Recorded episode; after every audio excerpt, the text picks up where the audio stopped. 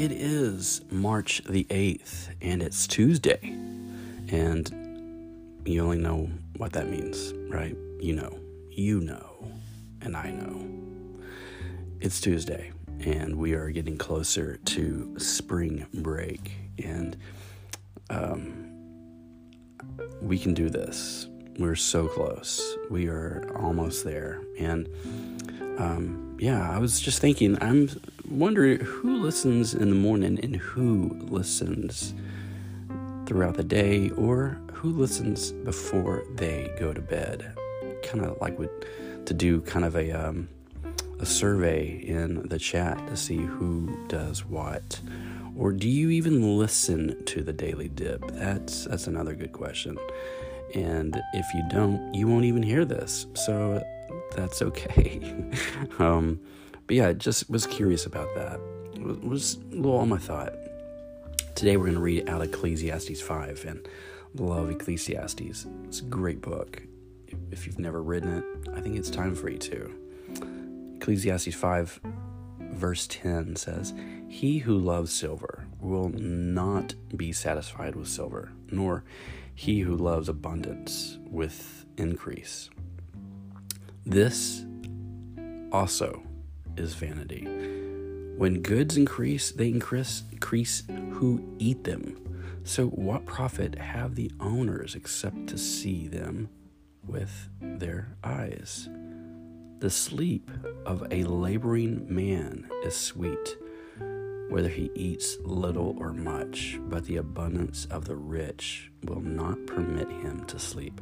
There is a severe evil which I have seen under the sun, riches kept from for their owner to his hurt.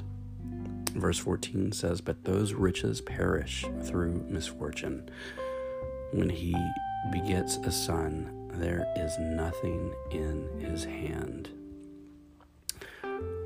What would you think of if you heard a story like this? Or let's say a few stories. So, what would you think of a Texas billionaire who evicts his own mother from her two room apartment in one of his many apartment buildings because she was three weeks late on her $300 rent payment? What would you think of a preschooler who takes 12 cupcakes to his preschool classroom on his birthday and insist on eating every one of them himself. What would you think if the owner of the largest cattle ranch in Oklahoma, who was found guilty of stealing cows from an adjoining ranch? what would you think of the girl who has sung a solo in the church Christmas program for the first three years and throws a temper tantrum because someone else was asked to sing the solo this year. Or how about what would what do you think about the kid who has been playing the Savage Conquest video game for three and a half hours nonstop and won't give anyone else a chance to play? It's not even a real video game, but just had to make something up. If you could think of one word that criticizes each of these people, would it be cool? Would it be pleasant? Uh, how about likable? Or how about the word admirable? Uh, more like greedy or stingy, right? That's it, isn't it? The people mentioned above aren't very pleasant, likable, admir, admir. Eh, yeah, I can't even speak this morning. They're very stingy. Those are very stingy people because they're greedy. Greed can be pretty unattractive and irritating. It's also wrong Perhaps the main reason why most people dislike or disapprove of the behavior mentioned above is because it's wrong.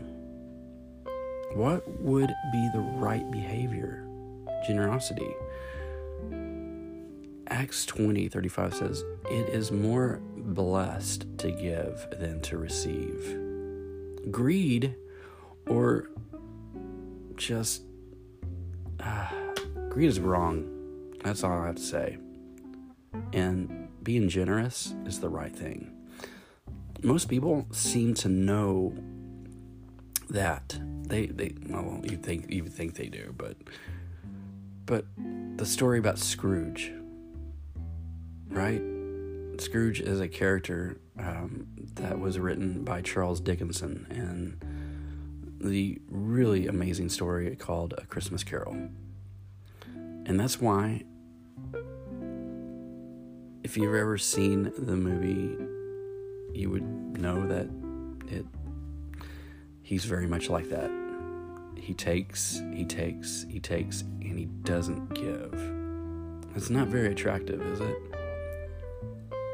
It's the same thing with how the Grinch stole Christmas, because greed is not only unattractive, it's wrong. So let's reflect on something. Do you think greed is okay for people, some people, or is it wrong for everyone? Is being generous the right for everyone? And do you think you need to be more generous? Yeah, I know. Today, find ways to be generous.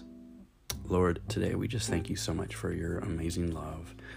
And we thank you that you are so generous offering your love and your salvation to the whole world, including me. Lord, I pray that you would give me the desire to be generous too, not just today, but every day. And Lord, open our eyes to be able to see ways, opportunities for us to be generous. We love you. We praise you. And Lord, I just pray a blessing over everyone today, whether they hear this or they don't. Lord, touch them, pour your love on them, and just be with them in Jesus' name. Amen. Love you guys. Y'all have a great day. And this has been the Daily Dip.